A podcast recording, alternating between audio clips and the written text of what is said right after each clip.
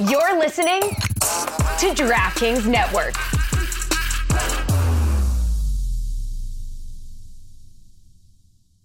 When he says we were right there, he's trying to scream, Hello, I would like one more piece to be fully there. But we're all interpret. He was also just pissed and he has so much passion. And these games were close. Like, has He has- anybody they were, they were, they misspoken were. in their does anybody have He has passion? what, does anybody know the passion? The passion, Rod's version. Hey, everybody, welcome back to the Too Many Men podcast. All cats all the time, apparently, are about to be. We'll see. Um, but we are so happy to have, I don't know, we should be honored. We've got a star of NHL.com live streams hanging with people like Pierre McGuire. I don't even know what she does to put up with us two. Sara Civian. Sara, how are you? Oh yeah, that was fun last night. If anyone wants to check it out on the NHL YouTube stream, um, just watched the Hurricanes get destroyed in a heartbreaking way on national YouTube, whatever you want to call that. Well, Sara might might be in a little bit of, sadness. She's got uh, stories of how Matthew Tkachuk is ruining her life. We'll get to that. Um, but we would be nothing if we didn't have. And folks, we're going to just lead into the segment that Shayna has wanted for a long time. Our wrestling correspondent extraordinaire, Shayna Goldman. Shayna, say hi. Hi. So, in honor of Shayna, Sara, before we get into the actual hockey that happened since we last talked with our listeners, uh, it's time for our favorite segment by you. What time is it? Bit O news. Bit O News. Shayna, I'm not even going to introduce this bit of news. I'm giving you the floor. Please tell us the most important bit of news coming out of non ice activities from the NHL. I know you were really excited for this one. I'd like to point out that Was the I, person you you were hyped. You pointed this out to me. You're like, I Mm. love wrestling now. This is my new favorite thing. None of this is true. It's all true. Um, you were the one that sent me the Kyle Davis picture with the WWE belt as well. So you know the people need to know that you care. I care about you. Unlike when you you're trying with Taylor Swift, I will try. Doesn't mean I Okay, like it. okay. I have a full outfit idea for you, and I I I'm so excited for this. All right, I have done my research on. We have like two weeks. It's, That's not enough. It's fine. It's, it's fine. It's fine. The first. Well, you have two I'm shows. Sara, I think Sara's correct. Oh, so I don't get it for one of them? No, you're getting it for one, but we might add to it for the other. Oh, I'm boy. thinking a snake belt, and it's a very cute idea. It's gonna This be like a not belt. the Bit O news.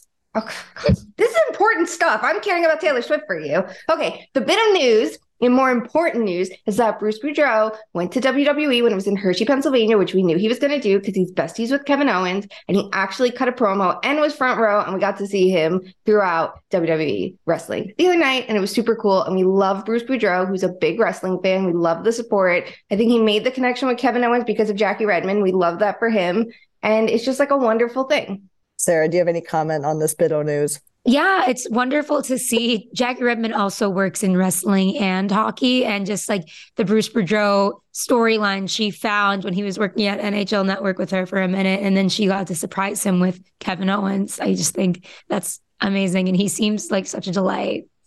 He He does got a promo. He was so good. So cute. he does seem like a delight, and we are happy to see Bruce Bruce Boudreau happy. So there you go, Shayna. Bit O news. How does this affect the WW? Whatever. I don't even know. Anyway, here we are. Okay, Shayna. Now you get to introduce a segment. What we honest to God, here we are, Shayna. What time is it? It's time for How Does It Affect the Leafs? The segment that just keeps on giving. The segment that, that keeps on giving, and we're going to start to somewhat cross into our hockey talk as well, my friends. But here we go. Last night, the Carolina Hurricanes were swept. We'll get into the actual on ice hockey. But as reported by Mark Lazarus, and we're going to discuss this more in depth too. So let's hold the actual discussion of the point to later. But Mark Lazarus uh, reporting that Rod Brind'Amour, after the series is over, says that's the unfortunate part of this. People are going to look back and everyone's going to say you got swept. That's not what happened. I watched the game. I'm there. I'm cutting the tape. We're in the game. It could have been four games the other way. To which pseudo friend of the pod. He just hasn't been on yet, and he won't have us on his pod yet. And that's like one of my. I keep reminding him he should. Steve Dangle quote tweets this of Leafs fandom extraordinaire and says, Not to make this about the Leafs, but if Sheldon Keefe said this, we'd never hear the end of it. People would call in sick because they were up till dawn making memes. TVA would have a one hour panel discussion that would just be four people saying three to four French words between crying laughter. Sara, you were the one that brought this up last night that it all still comes back to the Leafs. Juxtapose what Rod Brind'Amour said versus to Steve's point, what would have happened if the head coach of the Maple Leafs had said this after going out 4 1 in their series against Florida? And he wasn't the only one. Dom Luszczyszyn, friend of the pod, also said, just imagining the reaction if anyone on the Leafs said this, as if we aren't already talking about this all day. We talked about it all night. There's been memes about it all day. So I don't understand what else would happen in Leafs world. I think no matter what anybody says coming out of the Leafs, it's going to have that reaction. And what Rod Brind'Amour said is having that reaction in the hockey world anyway. Like, you're not special. Shayna, did you think it would have been any different if, if Sheldon Keefe would have said this? Yeah, I think it would have been different because I think that there just would have been more hot takes. I think I don't want to say like more of us respect Rod Brind'Amour because that's not the right way, but I feel like how does this affect Rod Brind'Amour's bid to the Hall of Fame? yeah, I don't I don't know. Like I just feel like when it when it surrounds the Leafs, the controversy is there as a baseline, right? Like our bar for the Leafs controversy is so low that when actually something does happen, it skyrockets to a point where like we can't there's there's too much discourse to handle. Even Kona is I don't know if you can hear it. Kona is freaking out when I when I said this because she knows it. She's screaming about this that I mentioned the Leafs. But like I think that with any coach, it's going to be like at a certain level of controversy. But the Leafs, because they're starting here and they're starting very high, it just goes through the roof. We're nonstop talking about it. Now we're writing 10,000 word stories about it. And the live retelling of this moment is happening five years later. Like we're all going like off the wall because it's about the Leafs. So I think that there is a difference. And it's not because of the coaches themselves, it's because of us and everybody reacting to it. So, Sara, let me ask you this because you've covered small market and larger market teams. It, it as a de- dedicated reporter, you could argue this to Shayna's point is that do we think that Carolina did just quote unquote get beat, or are we not holding an organization as accountable as maybe we should. Like, are the Leafs trying to teach us something, or is Carolina trying to teach us something in the, the Leafs narrative? are teaching us something. I think whenever I like to read between the lines with Rod because I know he is so grateful for ownership in Tom Dundon, but I think he wanted an acquisition at the trade deadline. So when he says we were right there. He's trying to scream, hello, I would like one more piece to be fully there. But we're all interpret. He was also just pissed and he has so much passion. And these games were close. Like, has has, they were, they were misspoken they were. in there? Does anybody have he passion? What, Does anybody know the passion? The passion, Rod's version. But he it's just like you're upset after this, obviously, because all, also the Hurricanes have been swept in three consecutive Eastern Conference finals that they've went to. So it's just kind of the narrative lives on. And how does that affect the Leafs? I don't know. The Leafs don't go to the Eastern Conference. yeah, we'll never know. They don't make it that far. They finally made it past round one, and look what happened to them. yeah, literally. no, I mean, but do you see what I'm saying? I mean, Shayna, do you have a thought? Because, like, I even think of a team I used to cover, like Columbus, right? And they haven't had resounding success either. Should they be getting more heat like the Leafs, or are we too hard on the Leafs? The Leafs like make their own bed to a point. So, you know, like maybe if they privately celebrated with their Bud Lights after round one, this is a different conversation with the Leafs. I'm not done here. I'm not finished with this storyline yet.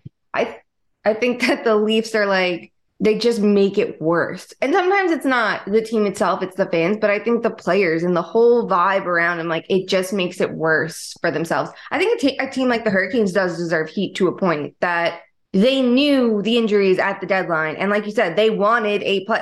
You brought in Jesse Puljujarvi, who's great wonderful at generating shots, but not finishing his chances. That's your big problem. Like, not that there were a million options and they did try to go for someone like Timo Meier, and we know that, but they failed. Like, to have other options. If they if we there were reports out that they tried literally everything and didn't get that kind of player. I think it's a different conversation versus like did they think that they'd be fine? I don't know. Like it's a little bit tough.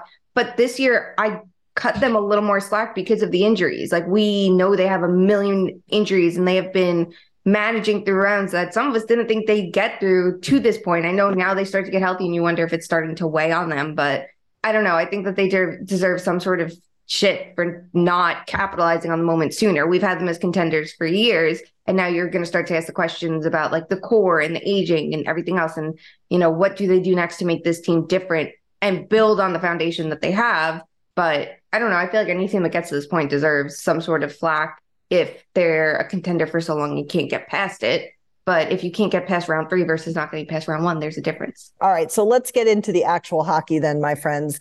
Uh, we waited to record until Thursday morning because we did want to be able to mark what we feared might be the moment, depending on which side of the coin you fall on. But the Florida Panthers, in incredible form, come back to Florida, win both of their games. They have swept Carolina now. As Sarah pointed out, this is the third straight round three in which Carolina has not been able to get a win.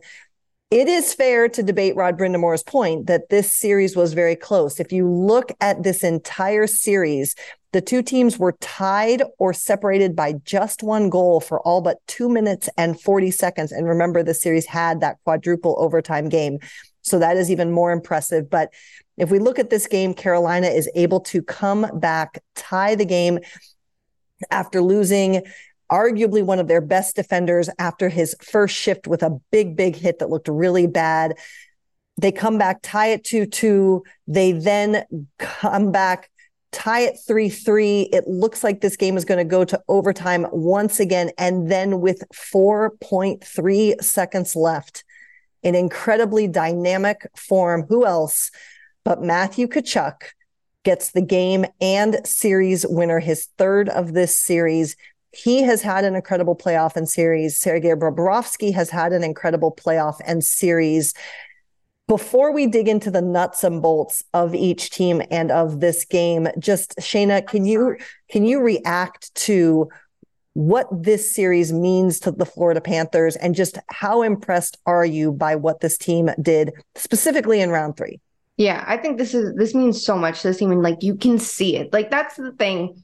We talk about teams like celebrating after certain rounds, like they know the moment that they're in, and you can see the way they're embracing it. Fuck your superstitions, the way they take the trophy, and they're like, "We we got here," and you could see how proud they are every step of the way. I think that's the thing. Like this is a huge deal that they are in the Stanley Cup final after almost not making the postseason. And I don't think that's lost on them. If Pittsburgh won a game or two, they're not here. So they're showing one, get to the playoffs, see what can happen. Two, don't forget who they were last year either. The President's Trophy team, a contender in every which way, which I think you have to try to like combine the two, but it's like a refreshed squad in a way that is just embracing the challenges that they're facing and and thriving. They're thriving under pressure. I think the the the turning point you see with Tkachuk in the locker room after the Boston series, eh, during the Boston series, saying like, "We'll be back here. The series isn't over yet." From there, just riding this wave and enjoying every part of it. That I like. I'm I can't not have a good time watching their games. I can't like not appreciate this because just how you see how much this means to all of them. I just think it's it's such a moment, and they're just taking it and owning it. And Sara, we talk about, you know, different size market teams. Florida is a market that often gets a lot of crap put on it because of maybe how many people come to games or a lot of different things having to do with that organization. It can actually be a rare thing to clinch a series, let alone clinch an invite to the Stanley Cup final at home in front of your home fans. I think that's one of the luxuries that those of us who have been able to travel as part of media have is that we get to experience the moments no matter where the game is. But often home fans are watching on TV for some of the biggest moments. Just again, what was your takeaway in terms of how huge this was? We saw all our friends from Le celebrating and enjoying the moment last night too. What was your takeaway on how cool this was for Florida to do this in Sunrise specifically?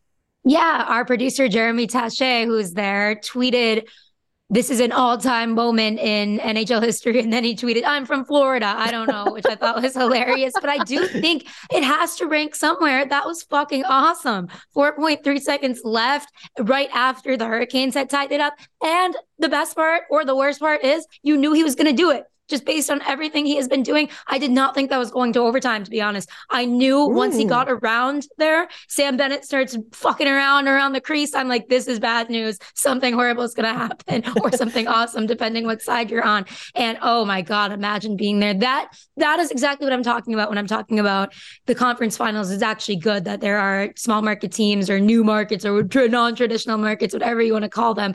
These are le- like new fans that are in these buildings that are watching that moment and they're going to be chasing the high of playoff hockey ever since. That's how you start. You start them young and then you get miserable fans 30 years down the line, but we will not go 30 years down the line yet. I just think Matthew Tkachuk is great for hockey and great for that market. So let's go into this. And to your point, Sara, this is now, if I if my math is correct, the fourth straight year a team from Florida will be going to the Stanley Cup final. So that's another commentary on markets being able to sustain some excitement and some enjoyment. Here's my question to you both first, because let's have some fun with this. Sergei Bobrovsky now has 19 goals saved above expected in the playoffs. It's the third highest for a playoff goalie since modern stats were started in 2008. And we've already talked about the greatness that has been Matthew Tkachuk, the joy of this. If you can only have one, which one would you take and why? Shayna, Tkachuk, or Bobrovsky? Tkachuk. Tkachuk.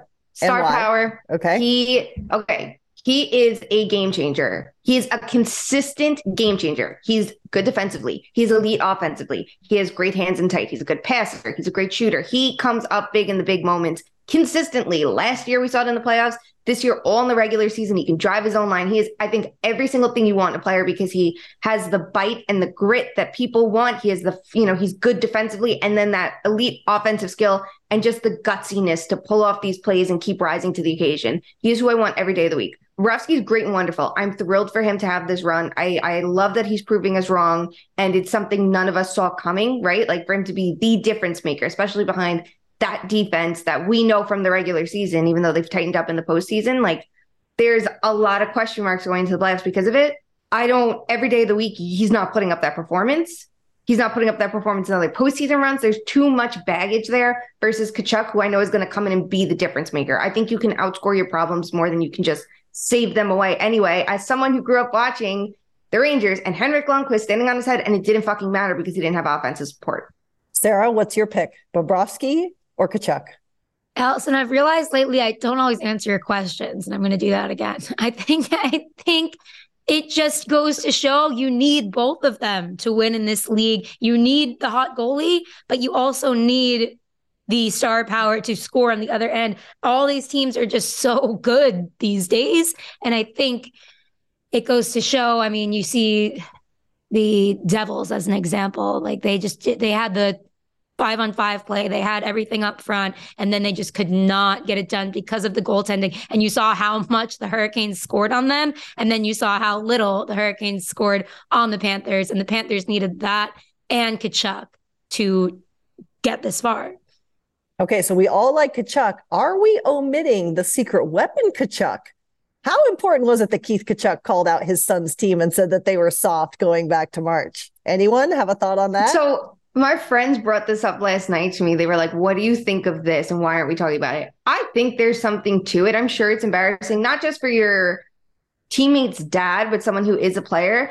But I think the bigger thing, because they still got their asses kicked a couple games after that. I think the bigger thing, and maybe he was fueled by his dad a bit to stand up in the locker room and give that speech and fucking rally the troops of a team. Keep in mind, he was not there last year. This is not like someone who's been there for 10 years doing this is a newcomer to your team being the one to like round everyone up and be like we are fucking doing this. I wonder if his dad doing that is what kind of pushed him to be the different you know be that vocal leader in the locker room a little bit more. So i'm giving more credit to matthew in this instance than his dad only because too like his dad basically ruined his playoff run last year that I don't want to give him all the credit in the world. His dad's the reason Brady didn't get to party last year. It's the reason the Flames lost. We all know it. That I'm like, are you trying to make up for that a little bit? It's possible. Sara, do you have a take on Keith Tkachuk's influence? I was just How does laughing at it. Keith- Dad, you don't let me party anymore. Brady's Dad, you're not letting grounded. me cover Bud Lights in my pocket. and eh, oh, get, hold on. Go. You go first. I have another thought. I have a Oh. question. I just think the Ch- Tkachuk family is my first family of American hockey, and it's amazing to see. And I love that it's not stuffy and boring whatsoever. I also want to say that about Brady and Matt and Keith. They're just keeping it interesting and they're invigorating this fun in the sport. And I love that for them and us. And I love the support you see. Like you can literally go on Instagram too and see it. It's not just them supporting the NHL brothers. Their sister Taryn is a field hockey player, and I think in Virginia she's really good in winning championships. And you see like her winning, and there's a picture of her on her brother's shoulders. Like I think their mom probably has a lot to do with it. Like we support everybody, and if you don't do it, like you're dead. She's the boss. It definitely seems like she's driving the boat of everybody there. But I love the vibes. But what do you think of people now complaining that Brady's supporting his brother? Keep in mind, last year in the postseason when he supported Matthew, they were different conferences, and he would just wear like the Rat King shirt. This year, very neutral clothing. They're with his entire family, having a blast. But now they're in division, people are whining like he shouldn't be. What is he doing wrong supporting his brother? He's not wearing Panthers gear. He's not rooting for the Panthers. It seems like he's solely rooting for his brother to have a good time and to thrive. Why? Why is there discourse? Even if he was wearing Panthers gear, Yep, I just wouldn't care. Like, grow up and get over it. What do you want him to do? Sit in a sleep deprivation tank, a uh, mm-hmm. sense deprivation tank, or just sleep like Sleeping You Beauty? borrow Aaron Rodgers gear and go sit in the corner somewhere. Now, like, yeah, like if Ottawa's playing, like, okay, like obviously he couldn't be there, but like if you don't want him there supporting his brother, have his team get into and be playing. Like yes. this is this is a family situation. I have zero issue with it at all. Like that doesn't even cross my mind, honestly. Also, look at the games they play each other. There's no love lost. They will kick the shit out of each other For in sure. a game. They do not care. That's like, I think that even adds to it. It's the same. Like maybe if we saw the Staal brothers partying for each other, or the Sutter brothers partying for each other. Not on the- Sunday though. Never on Sunday.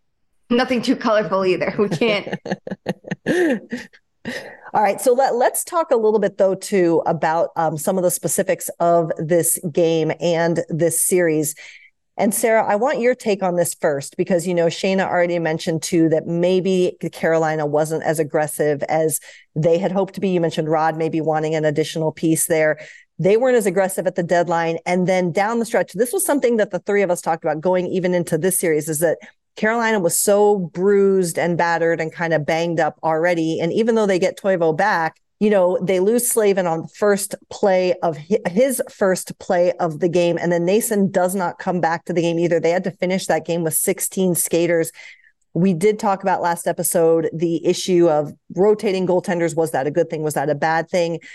How much did you see Carolina in? And we are giving full marks to Florida. Florida played a tremendous series and ha- is having a tremendous postseason. But how much did you see Carolina impacted by maybe some of the losses and injuries that their lineup did take? It was everything in this round. I mean, you saw all these situations where I thought, man, they could really use Andrei Svechnikov right now. And I know you also think about the trade deadline and all the teams that made these big moves and they didn't pan out. But th- we're looking at this in a vacuum, I think. Like, I don't think the Rangers needed some old guy with a broken hip.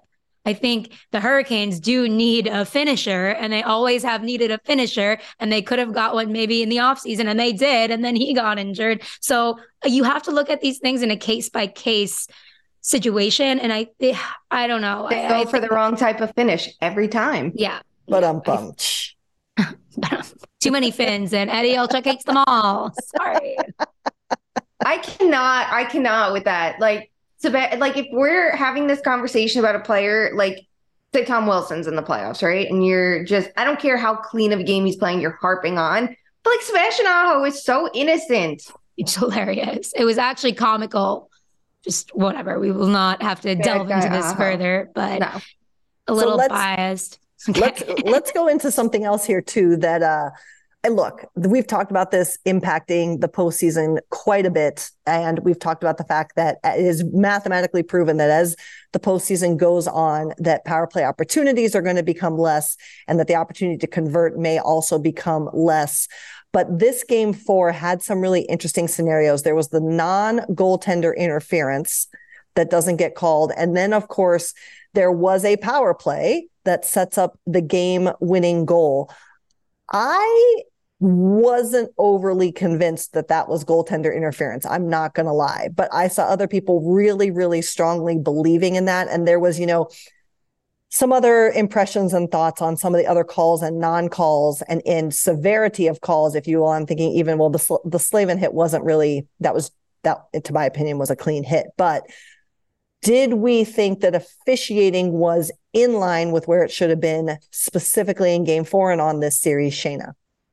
No, it's never in line with where it should be. Is the problem? It was officiating was inconsistent which is consistent with everything else. yes, Therefore, yes. it's fine. Is Yes. if you want if we want to have a sick twisted way. And even that goalie interference call, I literally could not tell you if it's right or wrong anymore because we're not seeing it called consistently. And there's some that are like every day of the week it's this, but we're n- if it was called every day of the week that way, there's the conversation. It's not. We have no baseline for goalie interference. We don't understand it. The rules too vague. The officiating's too vague. Everything's wrong with it that I literally can't look at it and be like it should have been X or Y. Like it's not that clear because we it even if we go by the rules, it doesn't fucking matter because it might not be upheld that way any other day of the week.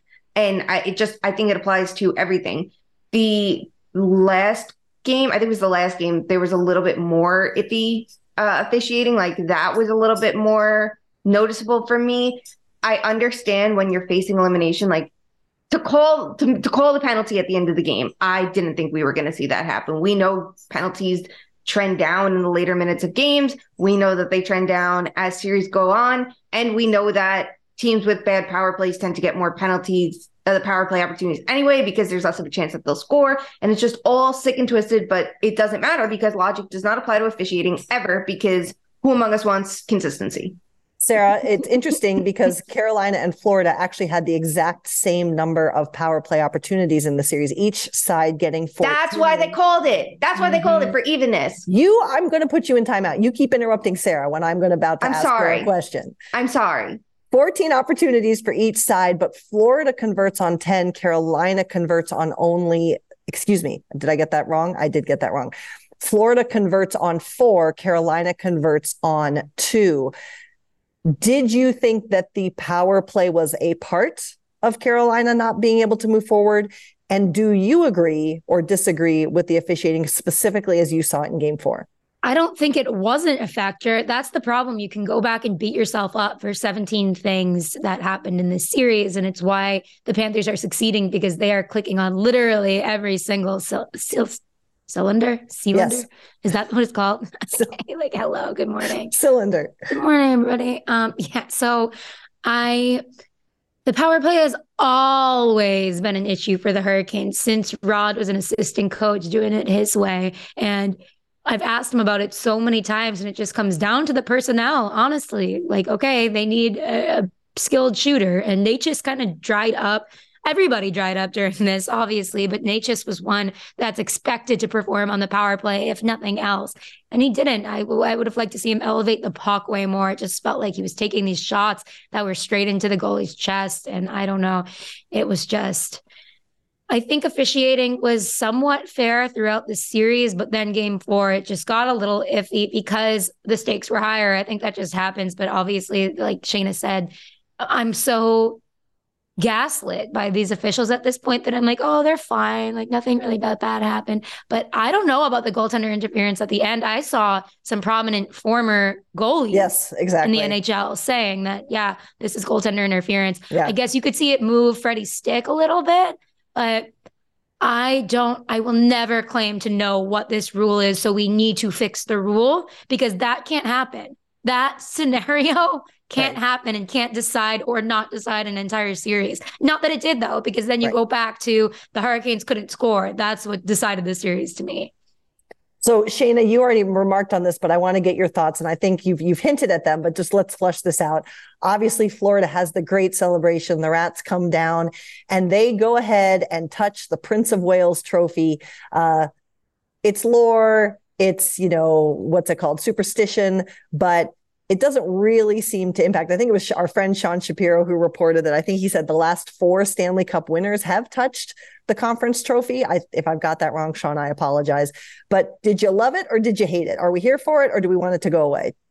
Um, you know what? I do think there's like a funny moment, the drama of will they or won't they touch. Like, I'm watching this with my friends night, and they're like, "Oh, is he gonna touch it?" And and Rich is like, "Tkachuk is touching it. Tkachuk is touching it." He's like, "There's no fucking way he doesn't." And I do think it's funny to have like your 30 seconds of wondering. And I, but I loved it. I loved how they were like, "Fuck your superstitions," because every superstition probably said they shouldn't be here. And I think that they played it a little bit more like we had the President's Trophy last year, and we didn't touch it, and they're like, this year, like, fuck it, we you just win a trophy. I'm sorry. I understand there's a superstitious element to it, and I respect that as someone who has a ton of their own. But when you get this trophy and you're supposed to embrace this moment and you're standing there like, we can't touch it. Nobody, nobody, nobody breathe on it. I honestly hate that. So I'm glad we're getting it out there that champions now are actually doing this and actually appreciating their moment. Like we're the most boring sport in the world here, and everybody is so stiff and doesn't want to have a good time that we have to say you can't touch it if you touch the goddamn trophy, have a great time, lift it over your head, pick it up, walk to the locker room like Barkov did. Like that was such the yes. energy he had. It was like uh, we just fucking went. Like we're go celebrate. This is when let the Bud Lights roll because you're gonna have a long layoff regardless. Like go enjoy yourself this is when you actually celebrate. Sara, they earned it. it. As they yeah. as they keep saying, they earned it. And I loved Matt Tkachuk's face lighting up yesterday during the interviews where he was just like, and we'll do it again in the Stanley Cup final. Whoa, that's so cool to say. He was just realizing for the first time, it's like we're going to Disney World. They didn't win yet, but it's just somewhere he's never been before. And he, I, you could just tell he was taking it all in. I think I I mean, I love the guy. I love his chirps and I love the enthusiasm, but I also think he's a pretty thoughtful person. Like just hearing him talk in interviews is really making me excited about the future of a league with a star like him in it. Absolutely. Absolutely. Well, we will uh I'm sure start to dig in more to this whole idea of Florida's regular season versus Florida's postseason. Um, but they are headed to the Stanley Cup final. Congratulations to them. Well earned. I do think it was a tight series. I do agree with Rod Brind'Amour. If you watch those games, if you looked at the underlying play, Carolina doesn't have anything to hang their head on in terms of what they executed, but it is a four game sweep. Florida advances. Congrats to them. There I wish it was longer. It was so the games were so good after round two that I was like, all right, if we get five or six games, I'm thrilled. I think the drama of it's more fun than it was a sweep, but I like I think that was one of the few series we could look at and be like, just keep going. Because how many times are like, just ended? This sucks. Well, speaking of that, let's go to the West um, because the Vegas wow. transition of the year. Speaking of that, Vegas has now gone up 3-0 over Dallas. And this was a series I was very much hoping for, a great series, a long series. I was expecting this to be a good battle. Vegas had already put a two-game lead on this series. And then in game three, an egregiously bad hit by Jamie Benn on Mark Stone takes him out of the game and has now since earned him a two game suspension that, yes, friends, will in fact carry over to next year's regular season if they cannot extend their postseason, which seems unlikely because of the fact that Jamie Benn is not there. They have not been able to play well. And more importantly, Jake Oettinger seems to be broken. Stay tuned for Did the Kraken Break Jake Oettinger? my column. But here we are with Vegas having a chance to close out this series in a sweep tonight, being Thursday, as we record this. Not only was it embarrassing in terms of that hit, in my opinion, but then the Stars fans, as the game starts to get out of control, Max Domi taking egregious penalties, it's just continued to get out of control. Stars fans start to throw shit on the ice. They actually have to stop the second period a little bit early to just end play, regroup, and come back and add those seconds on to the start of the third. Jamie Benn, who, reminder, is captain of the Dallas Stars by his choice, did not speak to the media after that game, which I find irresponsible. Uh, now I just want this one to end. Sara, how disappointed are we in the Dallas Stars, not just in game three, but across the series as a whole? First of all, I hate them for so many reasons. Number one is making me root for the Vegas Golden Knights. Like, are you kidding me? Why am I like, this team has good vibes? Oh, because they're playing the worst vibes in the world. And please give me credit. I have said this from the start. And I'm like, yeah, Joe Pavelski, love that storyline. But it's just, they aren't playing the brand of hockey that I love to see. And you could tell that fi- the games were close in the first two games, but they still didn't find a way. And then you could obviously tell frustrations caught up to them in game three. And then everything just finally, I was waiting for that shoe to drop or that cross check to somebody's neck to hit. And oh my God, they imploded. Do you guys think that the two game suspension is fair? I I honestly was shocked because I you know usually again we don't necessarily know how the rules are written. Usually if you get a gamer and and it came so early in the game usually the unofficial back of the envelope math means that that counts as a game. And then you know each playoff game counts as two regular season games. So because he missed so much of game 3 I was expecting one but I was not going to argue with two because there are other cases earlier in these playoffs where I thought there should have been two games and there was only one. Uh, Shayna, did you like it or not like it? Um, well, I hated the play.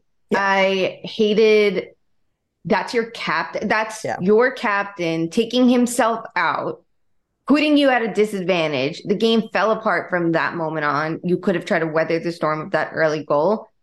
They couldn't do it. Um, I thought too that he got the game. I was not going to be surprised if there was no suspension, which I didn't mm. agree with. But I'm like, well, Mark Stone's healthy from like he, he didn't he finished the game. Yeah, well, yeah. yeah. So that they and he's available for the next game. That I was like, okay, he technically got a game because it happened so early. I don't expect anything. Plus, there's no recent suspension history for this. But then I was thinking about it. I'm like, he literally ended. Yes, it was two years ago, but Dylan Larkin's season yep. with a cross check to the neck that sent him to the hospital. And that kept buzzing through my head. And then the second he spoke, which was before the hearing, if I remember right, um, he was like, "Oh, I, he, I, you know, like he felt the zero remorse was like that's the nail in the coffin." I think of if you can tell Department of Player Safety why you screwed up, why you understand, you're gonna get a lighter, you know, punishment a lot of the time. But in this case, the absolute lack of care, which from a fourth line player who gives a shit, the captain of all people who's done this before, I'm like, you know what? Give him two fucking games. It doesn't even matter about the two games because guess what? You're not getting that far at this point. Like if you have, thanks to you, you're you have an even lesser shot of it. Yeah, and I mean the the narrative we were talking about this is not lost on us that this is another game where a game misconduct gets called. Pete DeBoer is on one of the benches. Joe Pavelski is in the game. Now he's not the player getting hit this time, but Vegas is on the other side too. If you think about it, this is a a bit of karma coming back um, against a lot of people involved in this game. But Sara, I want to ask you too, and I was joking, but kind of not. Um, Jake Oettinger has not been himself. He has not been himself in round two either. And you know, people started talking about is he broken? Is something going on? And and I thought to two things. I thought first of all how the narrative became in that round two with the Kraken that the Kraken had figured out that there was a weakness that was able to be exploited high blocker side for Jake Oettinger. And anytime I think a player knows about something that's being exposed, they may start to overcorrect or at least be overly aware of that. And secondly, I thought back to also it was late in the season it was march and and i was hyper focused on the stars because the kraken played them three times in seven days but that's when jake oettinger was playing a shit ton of hockey because he was their only option he was their best option and the media was asking pete deboer about overplaying oettinger then and he was like we have to because we have to get we have to get into the playoffs and solidify our spot in the postseason. So now I ask you, Sara, is Jake Oettinger broken, tired, or both? What do we think about the goaltending in Dallas's net?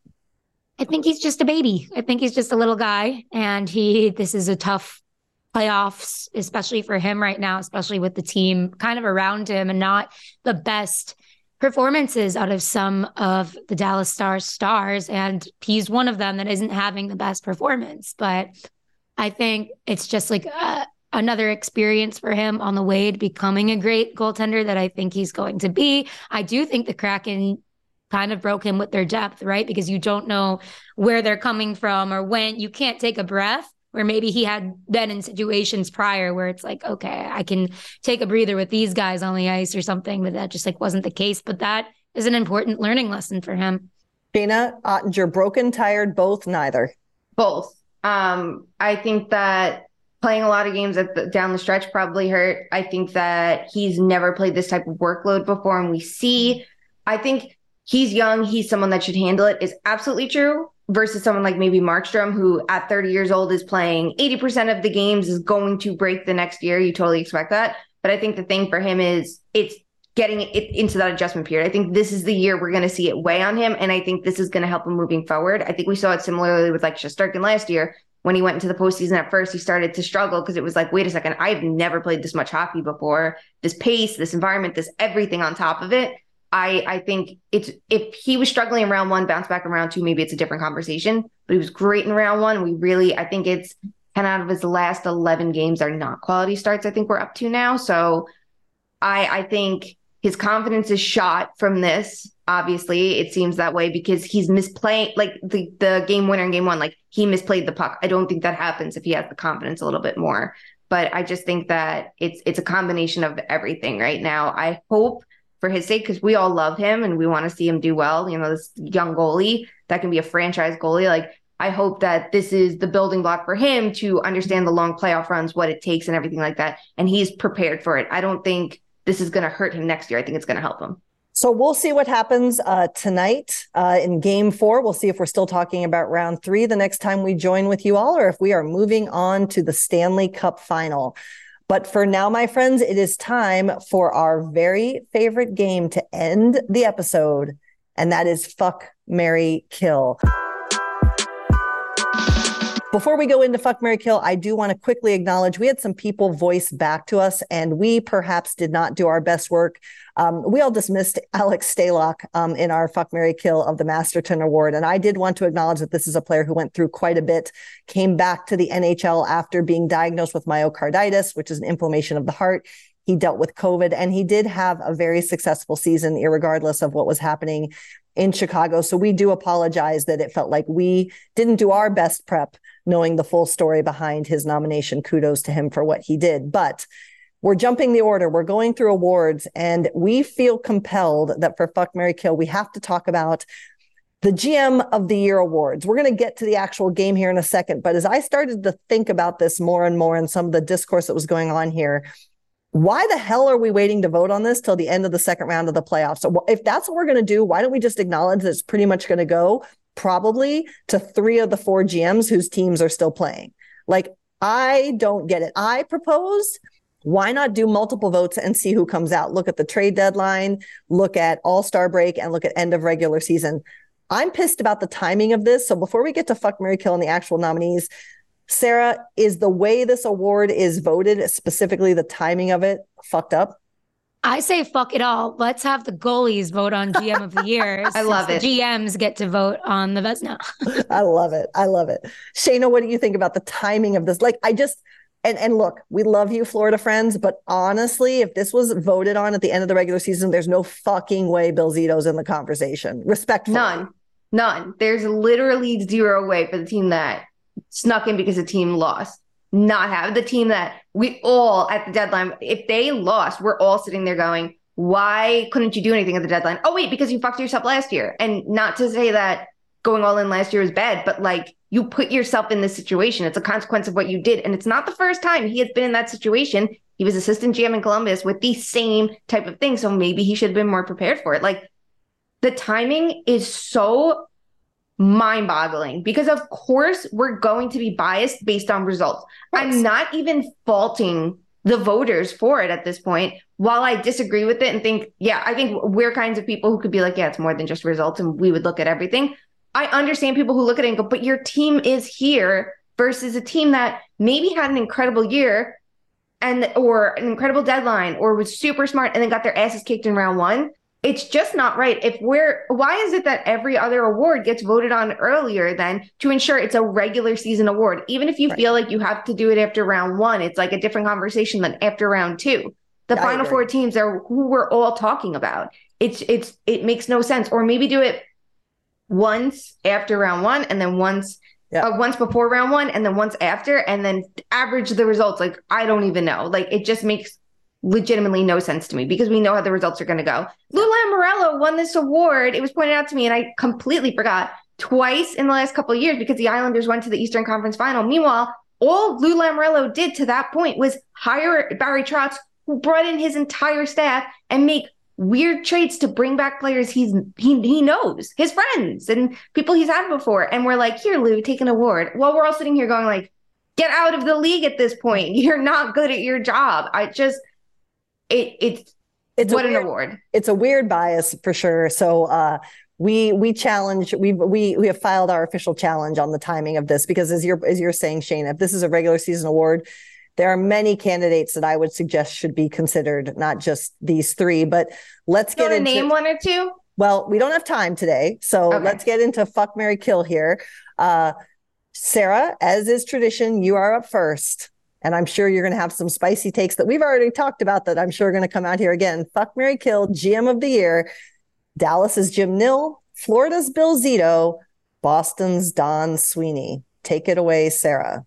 I'm sorry. I don't think Don Sweeney should be a qual like even in under consideration because of the Mitchell Miller stuff and because of the way it was handled. You could just tell from top to bottom there was miscommunication. His players revolted. Yeah, he literally there was a mutiny. So I don't think that he is the GM of the year. I'm going to kill him. I am going to marry. Oh God, it's Bill Zito and who else? Uh, Jim Nill. jim nill My last brain cell is dying. I'm going to kill. Okay, I already killed.